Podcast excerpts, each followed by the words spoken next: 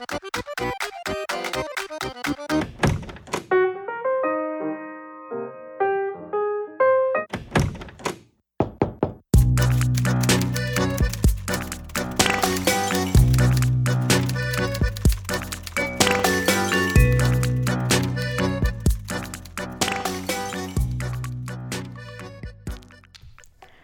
各位好，这里是午夜飞行，我是 VC，欢迎你的收听。在今天的节目当中，VC 想和大家聊一个非常好玩的话题，因为它真的非常的好玩，literally 好玩。今天我们想跟大家聊一聊玩具店。也许在有一些人的心目当中，他们会天然的觉得玩具店是属于小朋友们的专利，玩具是属于孩子们的。那我相信这些人一定很久没有逛过如今最潮的那些玩具店了。如今的玩具店已经越来越向全年龄段开放了。除了我们大家都非常熟悉的像乐高这样的啊，很多成年人都沉迷其中无法自拔的这种玩具之外，今天很多新的玩具店或者一些曾经啊非常传统的玩具店都开始跳出向小朋友们兜售玩具这样的一个简单的经营思路，他们摇身一变，开始成为了向全年龄段所有人提供天真和快乐的一个啊所谓的乌托邦一样的小世界。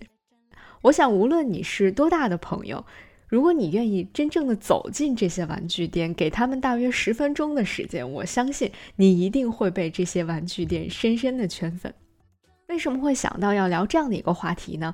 是因为最近的一段时间，网上有很多关于盲盒这种营销模式也好，或者是人们的这种消费理念、消费心理的一些分析的文章，都提到了，比如说像泡泡玛特这样的一些。呃，玩具兜售的商店，他们在最近几年推出的这个盲盒产品，让很多人欲罢不能。所谓的盲盒，其实也就是，嗯，你在买的时候，你并不知道里面具体是哪一款，你可能知道它属于这个系列当中的某一个小玩偶，但是具体它是哪个，只有你买到手、拆开盒子之后才能够知道。很多人。包括我身边的很多朋友也都被盲盒这个概念已经圈粉到无法自拔，入坑很深了。所以今天我们在节目当中就跟大家聊一聊玩具这件事儿。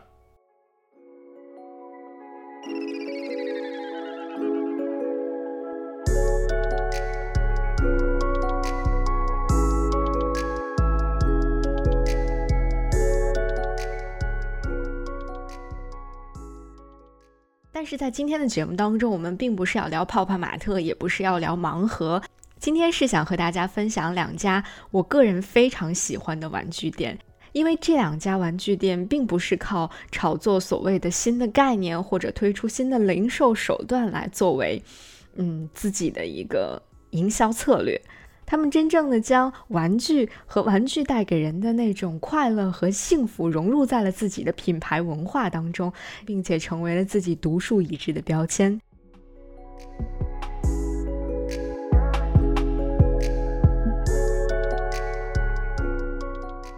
第一家店，我之所以非常的喜欢它，是因为它用正宗的英伦范儿唤起了无数人心中的那颗童心。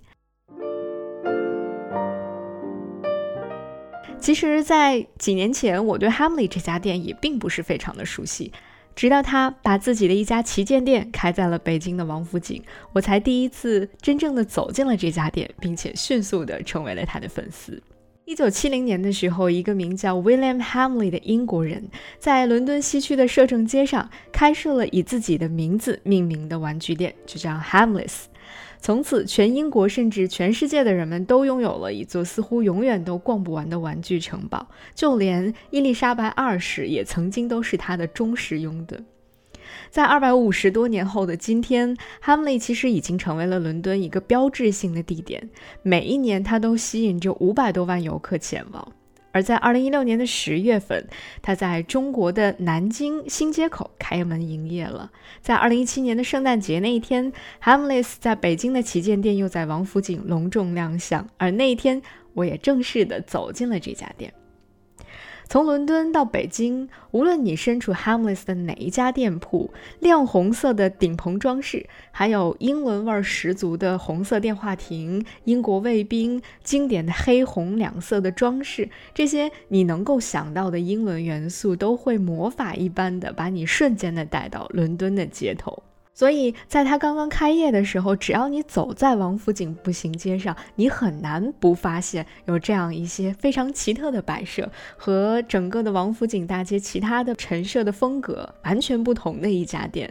自然你也就很想要走进去看一看了。更何况，店内暖黄色的灯光和令人雀跃的音乐，都会让你情不自禁的想要到这间玩具博物馆里面去走一走、看一看。那在这座拥有四五层楼容量的超大玩具店当中，你可以找到传统的布娃娃啊、锡制小兵、手工木偶这些，呃，目前你在其他的玩具店当中已经很难再见到的古董玩具。同时，当然你也可以找到像芭比娃娃啊、变形金刚，还有遥控汽车等等这样的一些新潮的高科技的玩具。而在这些令人眼花缭乱的各类毛绒玩具的货架之前，你会发现有很多根本走不动的小朋友。当然，除了这些小朋友之外，你还会看到很多很多和我们年纪相仿的年轻人，就他们在那里拿着不同的玩偶拍照，感觉整个少男少女心已经溢满了整个商店。其实，也许很多人都会觉得，呃，在线上购物已经如此便利和发达的今天，像这种传统的玩具店，特别是像 Harmless，还有我们大家更熟悉的像翻斗乐啊这样的品牌集合店，到底应该怎么样才能够生存下来？怎么样？才能够在竞争当中占有自己的一席之地呢？这个问题已经成为了世界各大品牌面临的一个共同的难题。在二零一七年九月的时候，翻斗乐的破产更是让很多人都进一步的开始唱衰传统的玩具零售业。但是在这样的情况之下，Hamleys 却用非常优质的顾客体验，还有成熟的场景营销以及完整的文化输出，俘获了各个年龄层的消费者们的心。在一家玩具店里面，你甚至可以玩旋转木马，已经令人非常惊喜了。而在 Hamleys 当中，同样也有像乐高啊等等这样的一些品牌的专门的区域，在这里你也可以有非常丰富的玩具体验，它可以迅速的满足你啊看到就很手痒，就想马上拼一个的这种愿望。啊，除此之外呢，每天在固定的时段，这个店里面都还会有一些玩偶的店内互动表演、小型的游行，啊，以及一些 VR、AR 的体验。这些非常独特的体验和活动，又让这家玩具店瞬间摇身一变成了迪士尼乐园。比如说，像当他们在店内进行小型游行的时候，你真的觉得就是一个微缩的迪士尼乐园或环球影城的那种感觉。正是这些非常别出心裁的设计和紧跟潮流的经营理念，让 Hamleys 成功的在传统零售业面临挑战的今天，继续扮演着现实生活中的梦幻城堡这样的角色。后来我还听说了一个关于 Hamleys 的传说。传说 Hamleys 在二战期间曾经被轰炸了五次之后，他依然在照常的营业。他们的工作人员也依然像往常一样戴着西帽站在商店的门口来为顾客服务。听到这个故事的时候，我内心真的特别特别的感动，那种感觉就像是，即使世界已经如此的糟糕，至少还有这样的一家店，这样的一方土地，可以让我们感到，呃，童真，感受到那种非常难得的人和人之间的爱意。啊，我想这可能也是 Hamless 几百年以来的一种坚守和他们品牌文化的传承和发展，才能够让呃全年龄段的这些顾客们都可以在这里收获快乐，而且对这家店爱到无法自拔。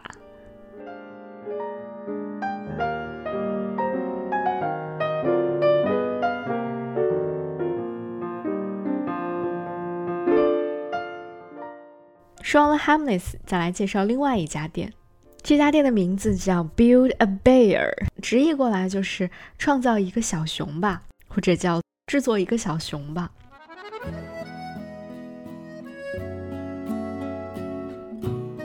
和那些大众化的知名品牌集合类玩具店相比，比如说我们刚才提到的 Hamleys，还有像。呃乐高 Land 等等这样的一些呃集合型的知名连锁品牌相比，融合了趣味性和个性化的一些小众的玩具品牌，就显得更加的与众不同了。其中这家名叫 Build a Bear 的玩具店表现堪称优秀。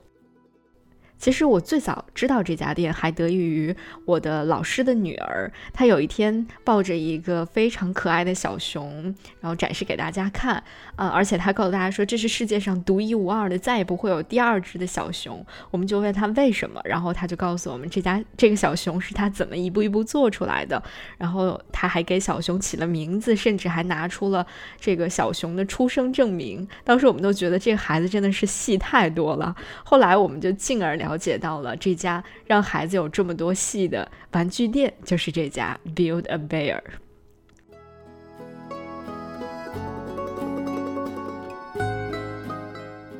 在一九九七年的时候，世界上第一家 Build a Bear 工作坊在美国的圣路易斯商业街廊开业。顾客可以在这间工作坊里面，根据自己的喜好来制作世界上独一无二的长毛绒泰迪熊、兔子以及多种多样的毛绒玩具。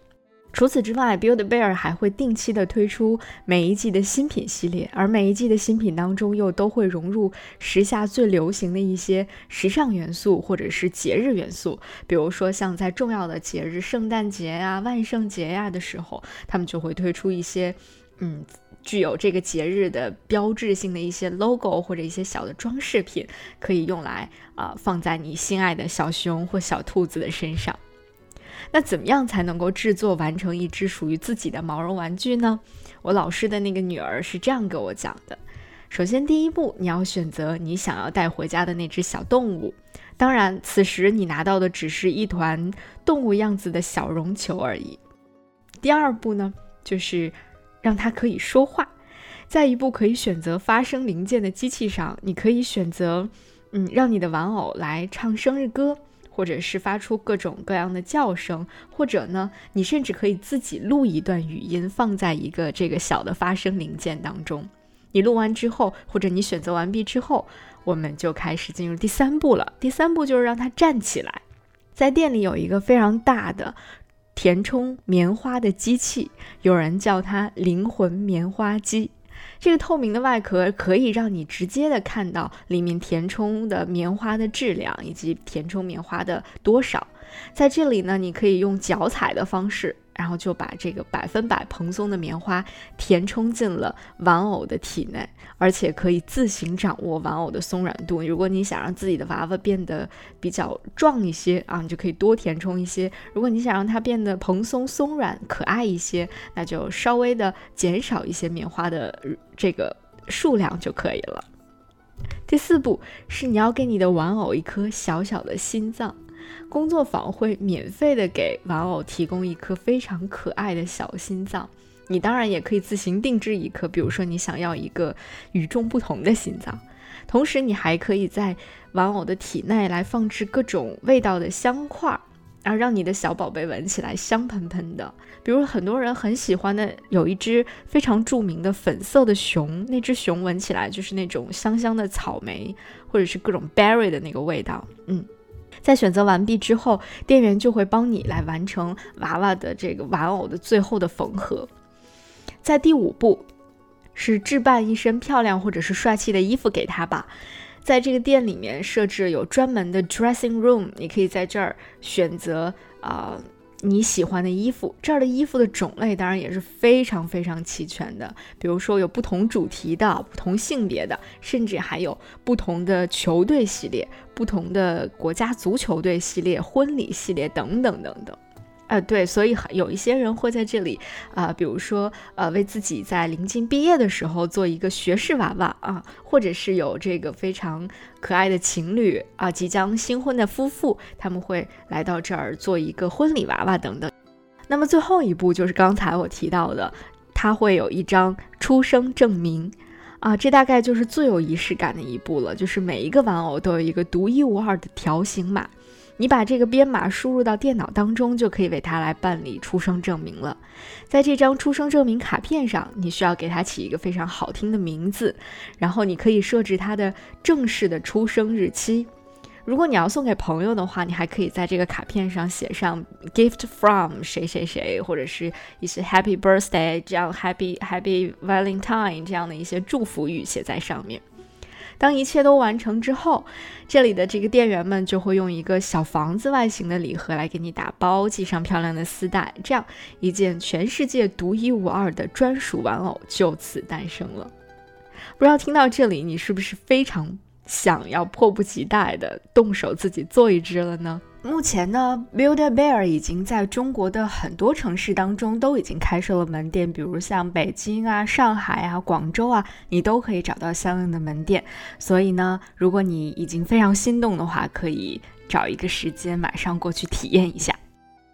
其实，据我所知，除了 Build a Bear 之外呢，啊，由于我们啊中国人民的这个勤劳智慧嘛，所以啊，最近的一两年的时间当中，好像国内也开始有类似于这样的，就是 copy 了这样的一个经营理念，在国内开启了自己的这种玩具店，也是类似的，你可以自己挑选各种各样的呃材料，然后来组建，来 build a a bear or a rabbit 这样的一些。呃，门店了，大家也可以去查阅一下。但是我个人还是最为推崇的 Build a Bear 这家店了。这家追求 experience first，也就是体验至上的工作坊，可以说已经把个性化发挥到了极致。你在这里创造一只玩具的同时，其实也在完成一种特殊的自我表达和一次创作力的释放。特别是对于孩子们来说，啊，让他们按照完全按照自己的意愿来创造一个自己的好朋友，我觉得是一件非常美好的事情。当然，这一点不仅对于呃。几岁的孩子们，甚至对于我们这样的人，甚至年纪更大的人来说，也都是非常具有吸引力的。毕竟，在这个世界上，能够完全按照你的意愿去创造出来的东西，还是非常非常有限的。那个 on the beat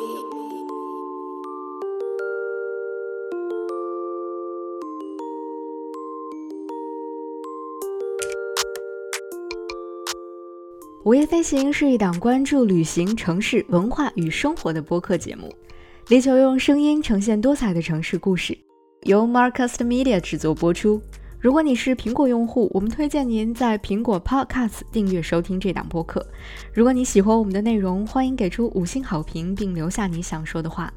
同时，我们的节目也会同步更新在 Spotify、喜马拉雅、网易云音乐、QQ 音乐、荔枝 FM 等多个平台。我们也欢迎您用泛用型播客客户端订阅收听。另外，你也可以搜索关注“午夜飞行”的微博和微信公众号，期待听到来自你的声音。我们同时也欢迎有眼光的品牌来赞助我们的节目，支持午夜飞行做出更多更有深度和长远价值的好内容。合作联系可发送邮件至 hello at marcusmedia.com。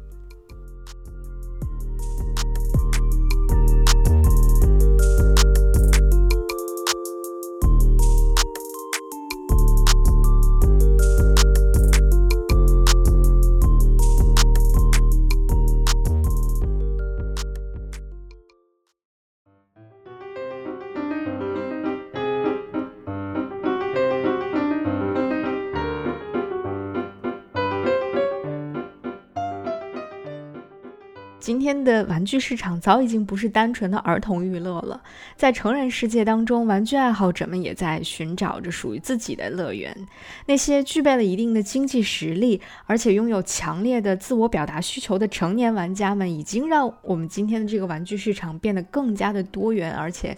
精彩异常了。比如说，艺术玩具 （art toy） 以及设计师玩具 （designer toy） 已经开始成为了一种新的时尚表达。比如说，刚才我们在节目开头提到的国内日益受到年轻人欢迎的泡泡玛特，其实它原本是一家做潮流生活小百货的这么一家店，在开业六年的时间当中，一直表现平平，直到他在二零一六年的时候和香港的设计师 Kenny 合作，推出了不同设计系列的 Molly 玩偶，并且采用。盲盒的形式进行出售之后呢，猫里娃娃和泡泡玛特已经成为了许多年轻人日常生活当中的一个重要的组成部分。如果你还不熟悉猫里的话，我们在这儿可以做一个简单的介绍。啊，猫里娃娃其实就是一个看起来撅着嘴、非常可爱的一个啊小姑娘的形象。猫里会在每一年的不同的时间推出不同的系列，在每一个系列当中都会有十三个猫里娃娃的形象，呃，其中有十二款呢是你可以在呃它的宣传册上能够看到的。除此之外，还有一款是隐藏款，是你看不到它到底长什么样子，你也不知道它长什么样子的，只有手气极佳的人才有可能拿到那个款的。那消费者只能够呃随机的来进行购买，或者呢，嗯，如果你想要拥有所有的款的话，那么你就去买一套全部买下来。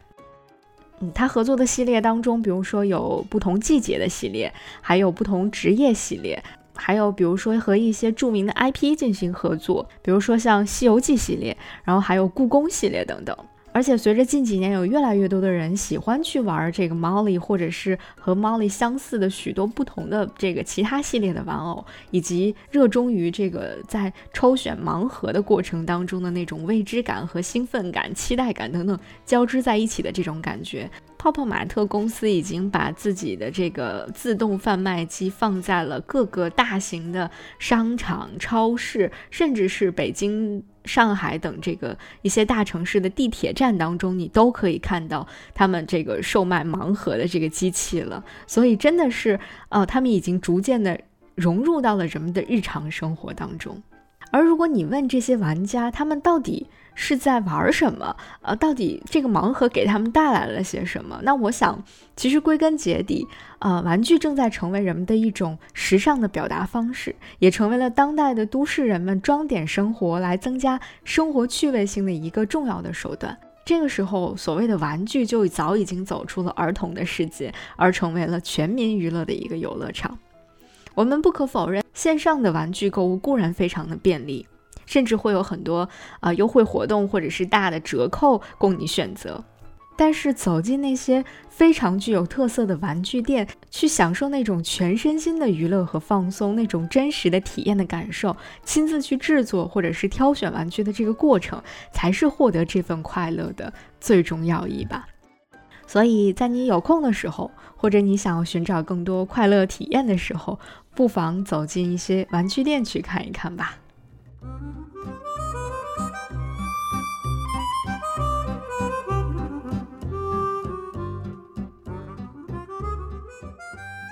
午夜飞行是一档关注旅行、城市文化与生活的播客节目，力求用声音呈现多彩的城市故事。